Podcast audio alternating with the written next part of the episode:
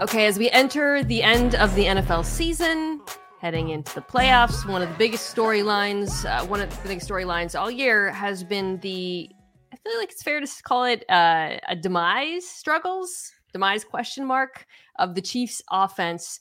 Here to join me for a special edition of the Mina Kimes Show featuring Lenny, my friend, uh, nine years in the NFL. I think more than half of them with the Kansas City Chiefs all pro Super Bowl champion Mitch Schwartz. Welcome to the show. Thank you. Good to be here. Um, okay, I, I think we should probably actually start by de- deciding whether it is uh, demise or how bad is it. What is the panic level here? So it, it, it's funny. The Chiefs are still six in offensive DVOA, which uh, makes us feel a little bit dramatic. However, um, over the last few weeks, second half of the season, you do see those numbers falling off. Ninth in EPA per play, but uh, since week eight, that's dropped to 18th. And we're also coming off of a game against the Las Vegas Raiders that was arguably the worst offensive performance of the Patrick Mahomes era. So I think it's fair to worry. My question for you before we get into the nitty gritty of it and whether it can be turned around is on a scale of like one through 10, 10 being the season's over, call it, why even bother talking about the playoffs? What is your level of panic? For the Chiefs specifically, it's at a 10. Now, you're never going to write them off because of Patrick Mahomes, because of kind of the infrastructure. But in terms of what we've seen since Mahomes got there, this is by far the worst it's ever been. And to the original point, is it a demise? I would say after this past game, we are in the demise uh, category. And again, this is all relative to what we're used to in Kansas City and what you know we've put on film before.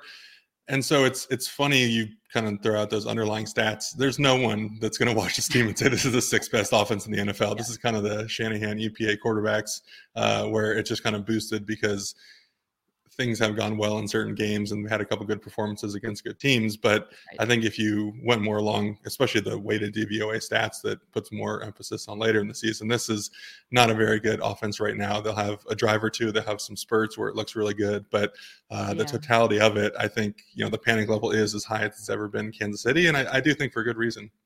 Uh, much has been made of the struggles of the receiving corps. I don't even think we really need to get into that. They're so obvious in terms of drops, execution. Um, you know, it, it, it's cost them games very obviously. But Mitch, what really jumped out to me in this Raiders loss, well, two things jumped out to me. Um, one, the protection, it actually reminded me a little bit of the Super Bowl that the Chiefs lost to Tampa, where Patrick, it was like a jailbreak. He was like running for his life. I felt like that watching this game. And then the other thing that really struck me was how bad the run game looked. I realize that's tied to the offensive line, but I think something that has been overlooked over the last couple of years, particularly last year after the Tyreek Hill trade, when the Chiefs' offense was no longer explosive, but they were still efficient, is how well they ran the football. And that was a big factor in the Super Bowl. So this last game against the Raiders, I looked it up. By success rate, it was uh, 96 of 97 games since, since 2018, so the Mahomes era. And then EPA per play, it was 97. Oof. When you watch the run game, like what strikes you when you watch it as being the maybe the reasons why it doesn't look as good as it did last year? So as always, I mean, I feel like it's a combination of everything, but I don't think this team necessarily has a true run identity. I think they're still doing bits and pieces of things that have worked in the past. And I know, obviously, from having been there, not to drop names on my own feet, but like it's a very good team in terms of self-evaluating and realizing like what works for us, what works against this defense, what we're gonna face based on certain formations, what's worked against them in the past, and kind of blending all those together to form the proper run game. And you know, I think it was the first play of the game, the first run they have, where it's a pretty basic look. Everything looks good. They identify it correctly, and basically at the snap, the safety buzzes down to linebacker level, and no one's accounting for him, and he's yeah. right in the hole, and he makes a tackle. And now you could say, is the offensive line wrong for not anticipating that? Is the tight end combination and, and the tackle wrong for not uh, getting to that guy in the fly? Is the scheme wrong for not knowing that that guy could be coming down in the box?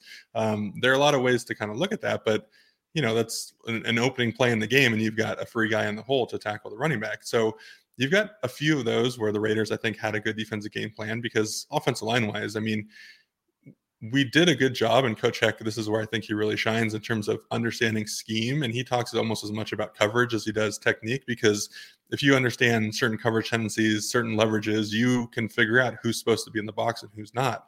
And so maybe this linebacker is standing you know, one step outside the three technique in one of these spread formations. And that means, well, he probably doesn't have that A gap. You know, he's moved himself out into the B gap outside of the guy who is the B gap defender. So he probably is trying to play the middle between a slot receiver and the running back. So maybe we discard him because we know this week and this look that that guy's going to be pulled out in the route combination.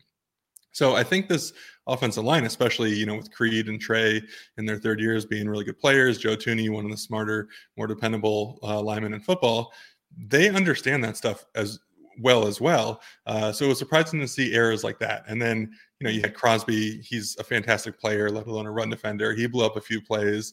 You know, he's going against now a rookie left tackle who's starting his his first few games in the NFL. So that's going to be expected. Um, so just little things here and there where they couldn't get things off the ground. And much like this offense in general, it's something different each time. And yeah. so in totality, it's not like, all right, let's just fix our assignments and we're all of a sudden gonna, you know, start figuring out because we got too many guys in the hole. Like it's all these little things happening on each play. So you're trying to solve a lot of small things at once, which is a very hard thing to do. Do you think? I mean, so you, you mentioned, I probably should have mentioned that you're talking about a backup left tackle, which was a major factor in this game. The tackle position throughout, which obviously you played throughout the season has at times, I think, been a huge factor in some of the struggles on offense. Do you think that's something that can get fixed moving forward? So it seems like, for the most part, no, because Jawaan has always been someone who's been more penalized than not. You know, he flirts the line with getting off the ball. Obviously, after the opening game in Collinsworth, he started to get targeted a little bit more, but that is something that he does. He does push the boundary on that. That's something he likes to do to kind of get that space in the pass set and feel more comfortable. Um, but he's also historically been a guy who gets holding calls and um, does it at a little bit of a higher rate. Now, Donovan Smith, who started the season as the left tackle, has been one of the most penalized, if not the most penalized guy in his entire tenure in the NFL. So you do have two guys who are likely between the two of them to have at least one penalty a game, maybe two. And this is what differentiates this specific Chiefs offense and this season from the past.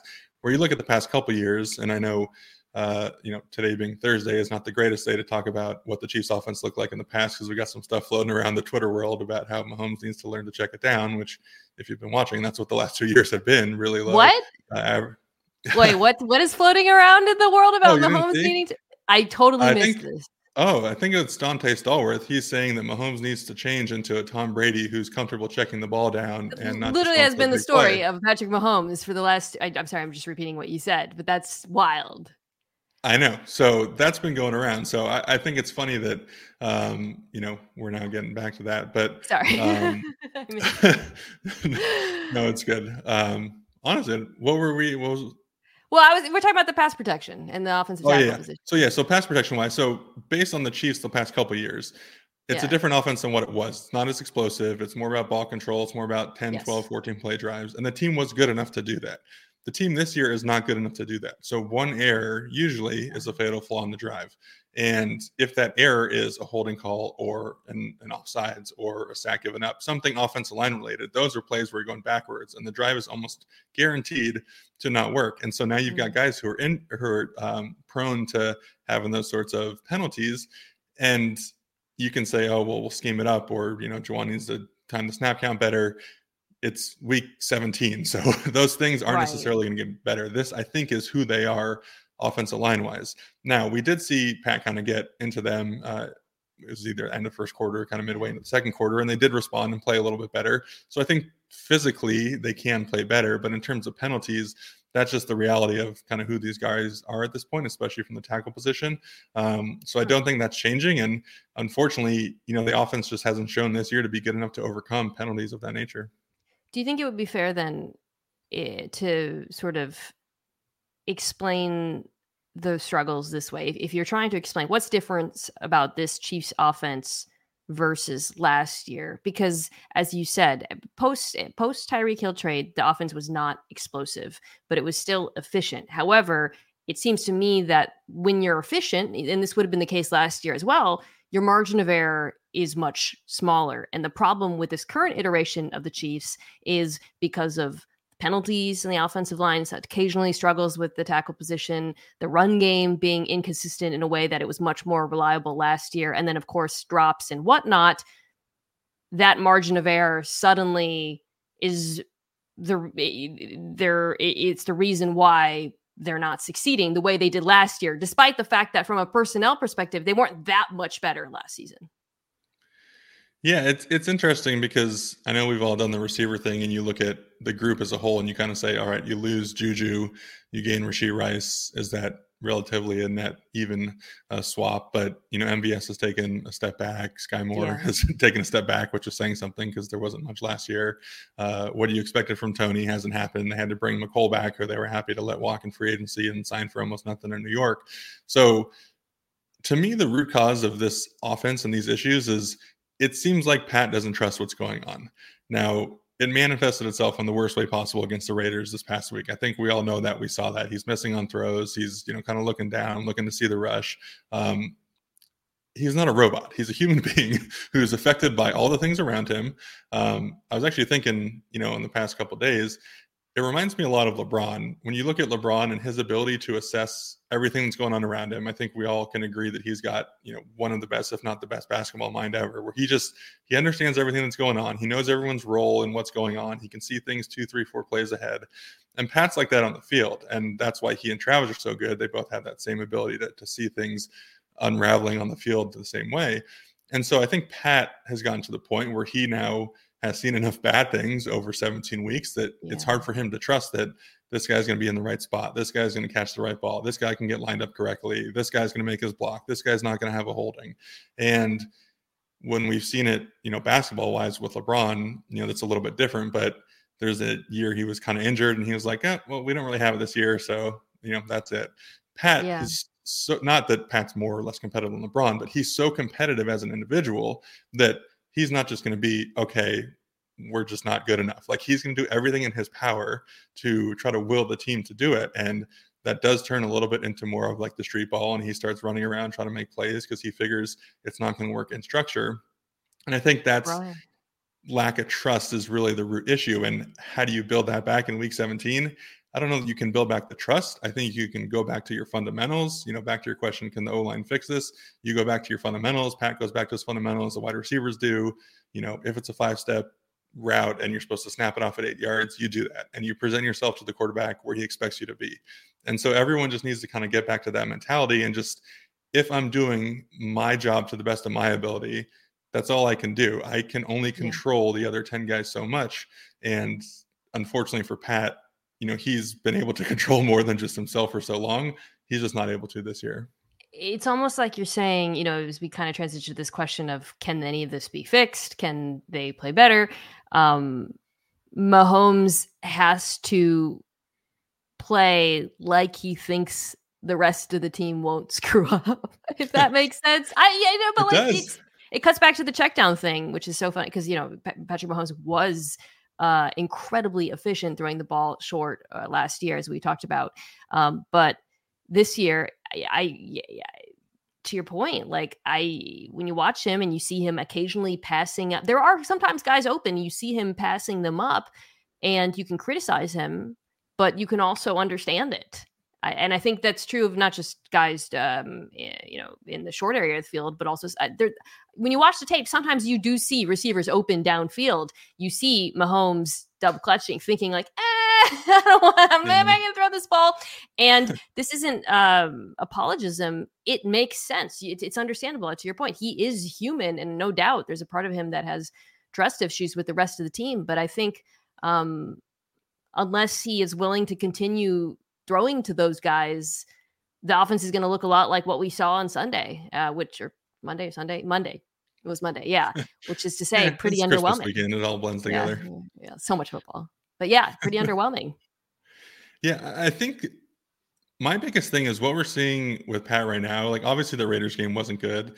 There were throws missed, there were reads missed, there everyone shared in that game his play or his you know worsening in that game or whatever you want to look at season wise to me is a symptom of everything else going on around him i think we've seen and we have more than enough evidence that when things are functioning even at half decent level he is the best guy in the NFL. I think we all still believe if everyone was going to pick a team right now, Pat would be the first guy chosen.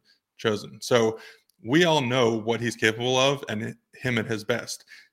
What we're seeing on the field again is a symptom of everything else that's going on around him. We're seeing frustration for really the first time we've ever seen from him yeah. in an outward manner, both you know directed at refs, directed at teammates, directed uh, towards the offensive line during a game. Um, we're seeing all these different things. You know, Kelce slamming helmets. Not that he hasn't done that before, but it seems like a little more aggressive and frequent than he used to.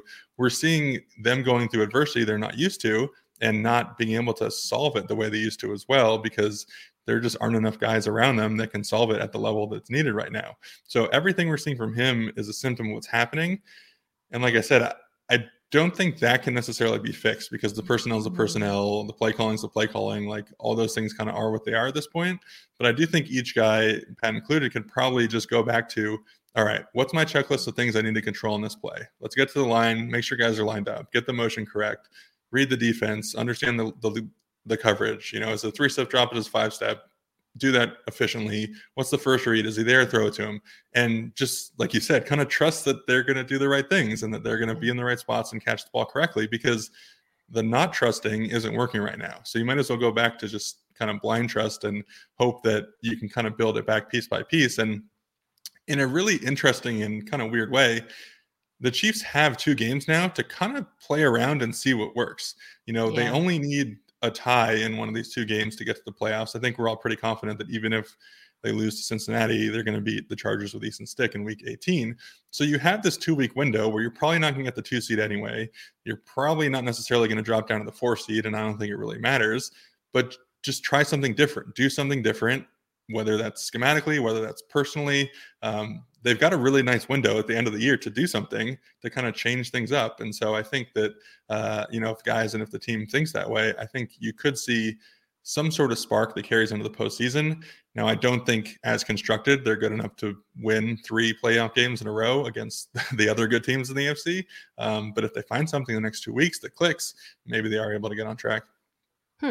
I think what's so tricky is when you're an explosive team even when you're behind. I mean, how many games do we watch Patrick Mahomes when they would be behind at halftime? And I think his record and like when he's down by like two scores is something. I mean, it's it's insane, right? You know, and, and yeah. but when you're an exp- eh, when you're an explosive team, you can always fix things. There's always the big play is always there. What we're talking about is a team that is not built to be explosive anymore. That wasn't built to be explosive last year. That is built to be efficient, run the ball well, so when we talk about uh, you know getting back on track and trusting him and the fundamentals, the fix for that isn't going to be exciting necessarily. It, it is going to be like, okay, great. Does you know do you does Rashee Rice catch, uh, you know, 70 yards? You know I mean? It's, it, it's just it's a little bit different because it also requires um, execution at a level that is not required when you are explosive. And then when that execution is gone and the run game isn't working and the pass protection is, uh, it, it just becomes a lot harder to fix, frankly. I do think the run game has been better at times this season. I, I know as we're coming off this really horrible performance.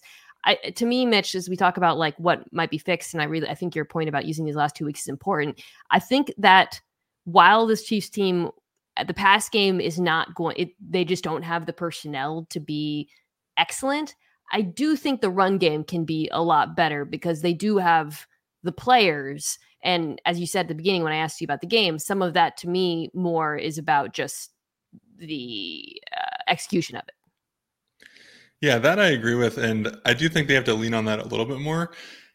It's interesting because having watched this team enough and having been part of it a little bit that i feel like even when we were running the ball really well, or when the Chiefs now currently are running the ball well, when it gets to the end of the third quarter and it's a nine point game and coach just wants to say all right we're just going to run the ball you know eight out of the ten times on this mm-hmm. drive and we're going to march down the field that doesn't really happen the team's not as successful running the ball in running situations as opposed to you know, the yeah. quote unquote being balanced and being able to run it at any time in any spot. And so even when this team has run the ball well, and like you said last year, the rush rush efficiency was a lot better. It was still because it worked in the entire offense and because there was still more of the threat of pass and what we could do on the perimeter. And so now finding that identity of are we going to be a shotgun team that runs inside zone, a shotgun team that runs more of the gap scheme, which we saw more last year. We've seen less this year. I'm not exactly sure why because they still have the same guards. Or I can't imagine that they're changing up gap schemes because they have two new tackles. Like you should be able to uh, do spot with the best of them. And so. Now you're looking at some more under center runs, and then that presents different angles when you're doing inside zone and outside zone from under center, and inside zone and outside zone from shotgun. And you're trying to blend all those things together. And some of them have RPOs, and sometimes, hey, he could have handed on this one, and it would have been a huge play, but he threw it to a look that looked good, and it doesn't quite work out. And so, finding what is going to click for these guys in the run game, and to hmm. me, it's just making it as simple as possible and letting them just go destroy guys in front of them. Just, hey, let's roll out. You guys are going to go double team guys, and we're just going to go have fun. And that might be inside zone from shotgun, where the team is not necessarily going to, you know, play pat to pull the ball, but you've got guys in Pacheco and Clyde's running the ball pretty well right now who can maybe make that guy miss or just pound into the line. But if the interior guys get enough pressure on those double teams, that edge defender that you're quote unquote reading becomes less important, and the running back can kind of get by him uh, with enough vertical push on the inside. So I think they're probably going to try to get back to we're just going to let you guys go uh, beat the guys yeah. in front of you and be physical and have fun.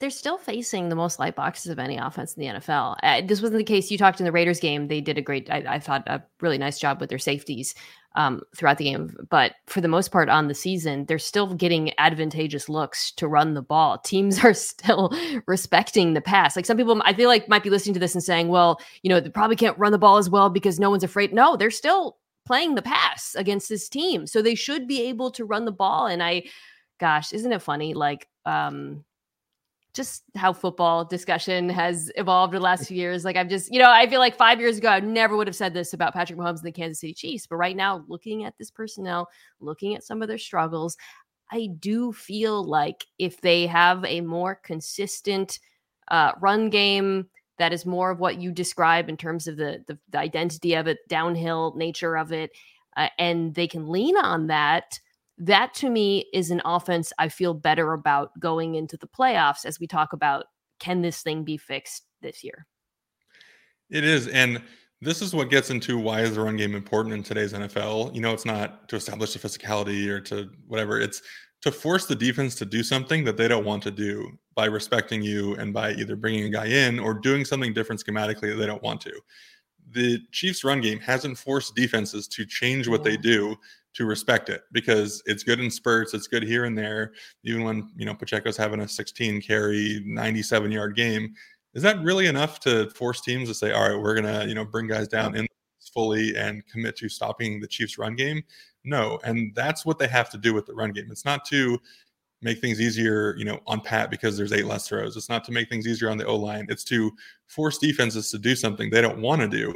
And then that benefits the pass game in a way that is more uh, beneficial to you. Because to go back to something you said, like I don't think this is a team that's necessarily not designed to be a vertical team. You know, you sign MVS for that reason specifically. Mm-hmm. Uh, you have Toney, who's more of a ball in his hands guy, but in terms of when he's on the field, he can get vertical and he can stretch the field. You bring Mecole back to be able to stretch the field. Um, so you've got guys who are able to bring the verticality that you know we didn't see pre Mahomes and pre Tyreek especially, but teams don't necessarily have to respect that because when those vertical shots present themselves, they aren't being completed, or a guy drops it, or it's not being thrown, or something else. A, a protection is broken down. We saw that like six times this past game where play action shots were there. Even the kind of wonky play where he's Pat has taken the handoff from Pacheco, it would have been wide open, but it didn't work. Um, and so being able to run the ball effectively enough to alter what the defense is doing mm-hmm. to allow maybe one or two more of those shots a game and now all of a sudden you start hitting those and then the defense really doesn't know what to do i think that's what the goal needs to be. And you know the root of that is just run the ball better more often and more physically and you know force them to uh, tip their hand a little bit. Over 60% light box rate. Still still against this team. I mean yeah it's right that it's um not been a necessity, I think, the way it is now, where it's like, okay, we actually need this run game to help um, change the way defenses play us so that the pass game can be more efficient because the pass game is struggling so much. Oh, the Chiefs, you're now like a football team where you have to affect defenses that way in a way that you weren't before because you had these guys who just solved regardless of how they were being played in Mahomes and Hill. It's it's different now. Yeah. And, and I think in terms of the run game, you know, because of the nature of the offense, because of how shotgun based it is, because they aren't doing some of the Shanahan scheme uh, play action stuff, it's not as comprehensive as like a run and play action. You know, again, it's not necessarily you're trying to trick the defense or whatever, but it does, it's not as seamless. It's not that like the run game is now going to force these linebackers to play really far up and they're going to respect play action more.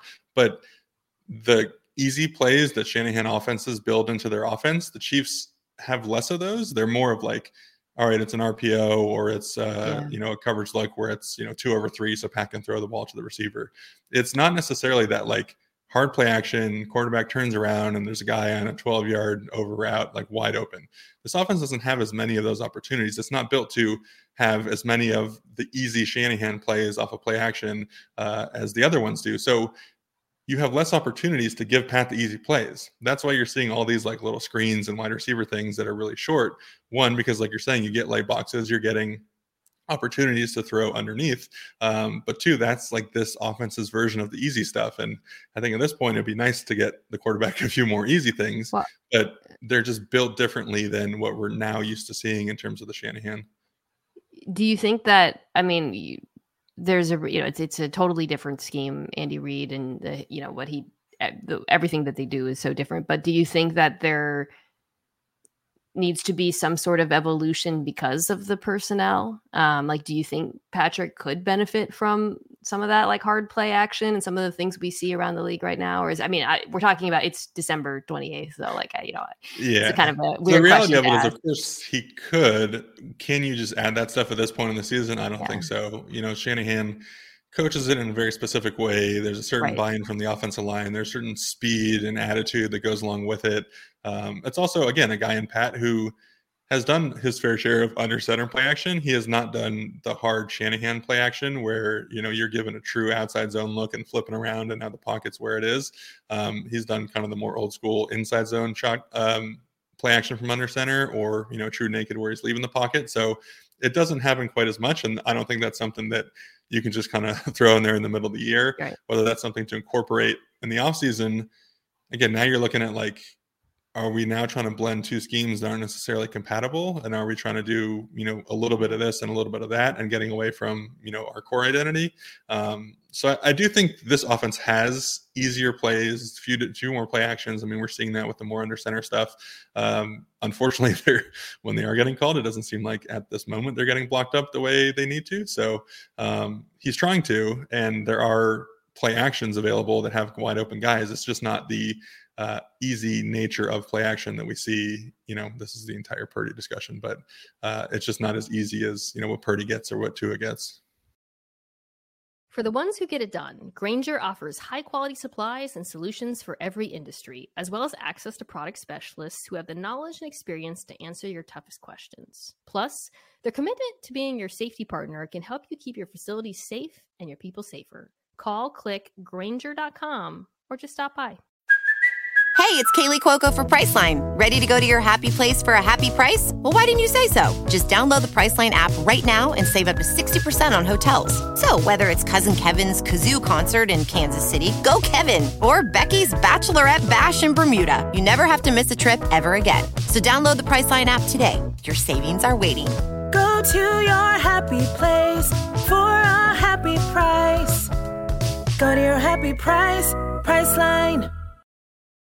So last year, Chiefs won the Super Bowl, and it sort of puts to bed the was it wise to trade Tyreek Hill and was it worth it discussion because they won the Super Bowl. However, this year, uh, it, it, I think uh, there's reasons to revive that question you have to bake in the fact that they won the Super Bowl last year, but you, you, you understand, like you know, everything we're talking about, we, you and I have, are literally prefacing every topic point about this Chiefs offense by saying, well, they can't lean on explosives the way they used to, which is an undeniable truth. Do you think that in the building they regret the decision based on what we've seen this year and and and I would say I would say based on the specific words margin of error which I think apply to this offense so clearly the fact that the margin of error is small because they aren't as explosive as they used to be. So I don't think that they necessarily think that oh we shouldn't have traded Tyreek. I I would imagine that they're more because obviously last year worked like we keep saying like last year worked whether um, you want to say this year is a disaster and it stems back to trading Tyreek. Not over. But yeah. last year definitely worked. And so I think this year was a bad bet on the wide receiver room. I think, yeah. you know, there was chatter should MVS get let go. I mean, the contract they were kind of able to get out of it. If he didn't have that AFC championship game, I would imagine he 100% gets let go because that was kind of the one redeeming game to his season. Um, so maybe having a little bit of residual goodwill towards that performance ended up uh, keeping him around when he should have gone. Obviously, there was a bet on Skyy Moore being able to take a step in his second year and to ascend into the offense into a, a better role. There was a belief that Kadarius Toney could be something in the offense. Now, I don't know truly if they expected him to be, you know, a bona fide number one or number two, or what kind of health uh, they they banked on. You have to imagine they knew they weren't getting 17 games out of him, but they probably thought, all right, we'll get 10 to 12 games out of him. Eight will be awesome, and we'll try to make sure he's healthy for December and January. And then you know you look at Rashee Rice, and he has developed and that contradicts everything we're talking about in terms of receiver development. How can he have developed this much throughout a season? He's going to end up having one of the best Andy Reid rookie rookie wide receiver seasons ever. But Skyy can't develop at all, and MVS has regressed, and all these other things are happening. And I do think they thought maybe Richie James would be a bigger part of this, and he mm. could kind of take the Juju role, even though it's a very different body type. I think you know stylistically they can do similar things, and he can maybe take over that role with a little bit of Skyy. And so I think it's just a bad bet on how this receiver group was going to yeah. perform this year. And I mean, that's pretty clear at this point. But in terms of what that looks like to the future, does it have to be having a guy who's a 25 million plus receiver? I don't know about that specifically, but I do think we need better guys in that room, more dependable guys, and we need guys that can alter games uh, when you get them the ball. And so um, it, it's funny because this this also came with this awesome defense that's now like a top five defense. Yes, and she's right. McDuffie. forever. Yeah, and all these other dudes, Sneed's having a heck of a year. Incredible season, yeah. It seems at this point, and much like most teams should be built, that prioritize having a top three offense and having a middle of the pack defense that can turn it on in yeah. the playoffs and in big games because you can rely on Spags, as opposed to prioritizing the entirety of the team and maybe making a more well-rounded team, quote unquote, uh, on paper at the expense of the offense. And we've seen what at the expense of the offense can look like at its worst now. Yeah, I think you make a good point though. It wasn't just like Tyreek or or bust. It's you know they chose certain receivers and there's a world in which they draft different guys and we're, we're not it doesn't look as different, um, especially when you look around the league and you see so many young wide receivers performing performing. So I mean, look at the Green Bay Packers; they seem to have found like three amazing, rece- you know, um, which isn't to say that you know I, I do like Rashee Rice a lot, but some of the other guys you mentioned, I think there's a lot of alternatives that aren't just Tyreek Hill around the NFL that probably would have been better in this offense. Um, which I guess yeah brings me to kind of the not just this season but next year um, what do you think needs to happen roster wise to address some of the offensive issues we've seen this season? I mean, I think the clearest thing is kind of a complete redo of the wide receiver room. Obviously, yeah. Rice stays. Uh, most of the other guys.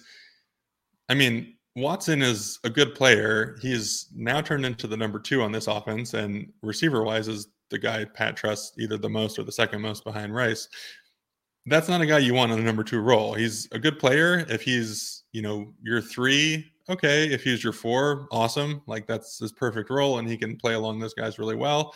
Um, but the fact that, you know, he's having to be a two kind of shows you the state of the wide receiver room. And so I think just a complete revamp of it. Now, the problem with this is like, how do the Chiefs specifically get that bona fide number one receiver?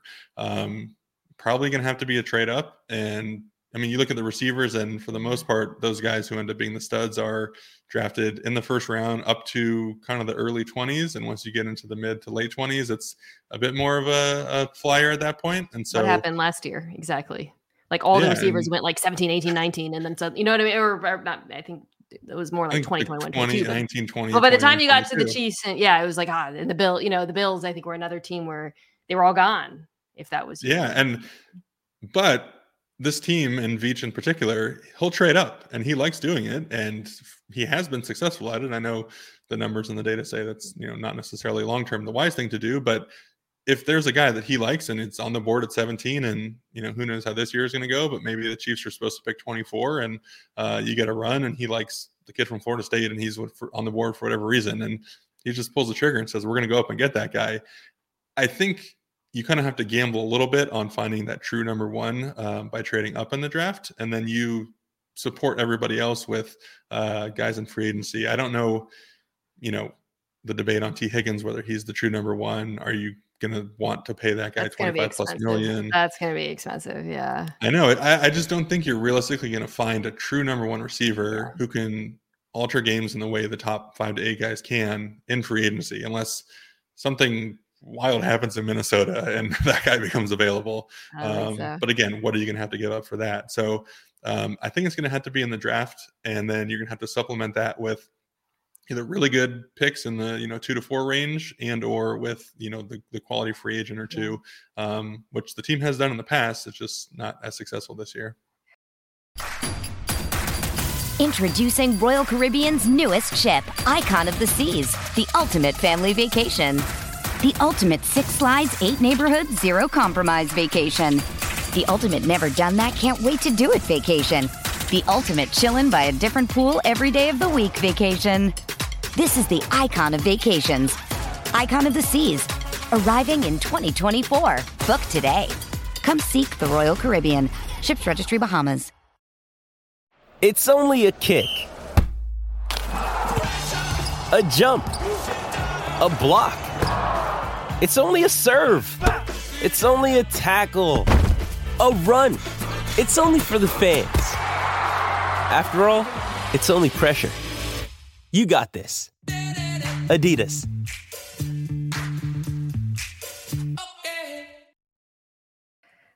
All right, so uh, uh, let's end. I'll give you my take. I don't think it's over this year. I no, I this uh, conversation. I've been thinking about it, listening to you, and kind of processing as we kind of talk through all the issues beyond the, the receiver drops and the run game and the pass protection and Mahomes and the margin of error and all of this. Um, I don't think they're as good a team as the Baltimore Ravens by any means, and I think going against that Ravens defense in particular would be challenging. But I do think there's a world in which the run game comes together the way that we're describing and looks better. That there's still that talent on the interior of the offensive line to make that happen.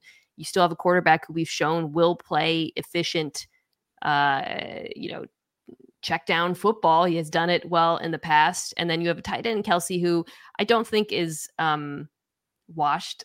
I understand that he's not having the season he has in the past, but he's still a very, very good player.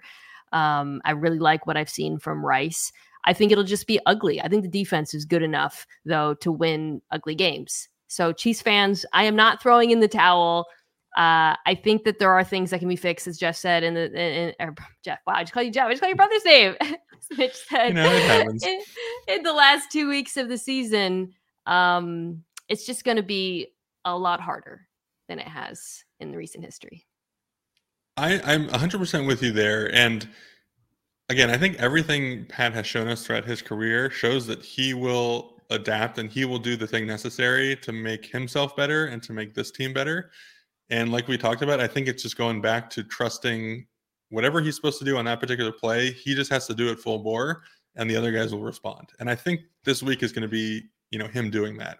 Um, you look at the landscape of the AFC, if this team can just get like kind of back on track, and again, back on track is like where the team was earlier in the year when everyone Yeah. still kind of wondered about why isn't this team performing as well? Why isn't this offense as good?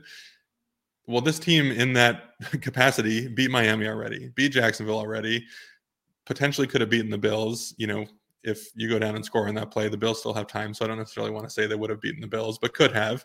Um, Baltimore, I mean, that's going to be a great game regardless. Now you after watching Baltimore this past week, worry about the physicality on both sides of the ball a little bit um, and what that defense could do to this offense. But I think you just look across the landscape of the AFC, and every team is beatable, and the Chiefs have already beaten or played with most of those top teams. So it's definitely all there for the taking. Um, it's not going to be as easy of, of, a path unless something absolutely insane happens. The Chiefs are going to have to play on the road in the playoffs if they advance. Um, but can they do it? Absolutely. Will they? Like I said, unless something drastically changes these next two weeks, the team as constructed, I don't think is good enough to win three straight games against the likes of Baltimore, Miami, Buffalo, you know, whoever else they're going to play. But can they? Absolutely. And I think there is still a reason for optimism. Maybe a little bit of blind optimism at this point and you know irrational fanatic uh, optimism but is the optimism there and, and warranted i think yes absolutely you got 15 you know it's never not there um, all right. Well, Mitch, thank you so much for joining me. This was really fun. This is a really interesting topic that I'm sure we'll revisit not only in the playoffs but in the off season. You can find him on Twitter at you have a number in your handle, right? So I don't want to. It's your number, I imagine. yeah, you know that's a great question. I think it's Mitch Schwartz seventy one. Um, okay. you can get the editors well, on that. Uh, in any case, uh, thank you guys for joining us. Uh, if you're listening to this on uh, audio, you can also check it out on YouTube at youtube.com slash at I will see you guys next week with Dominique.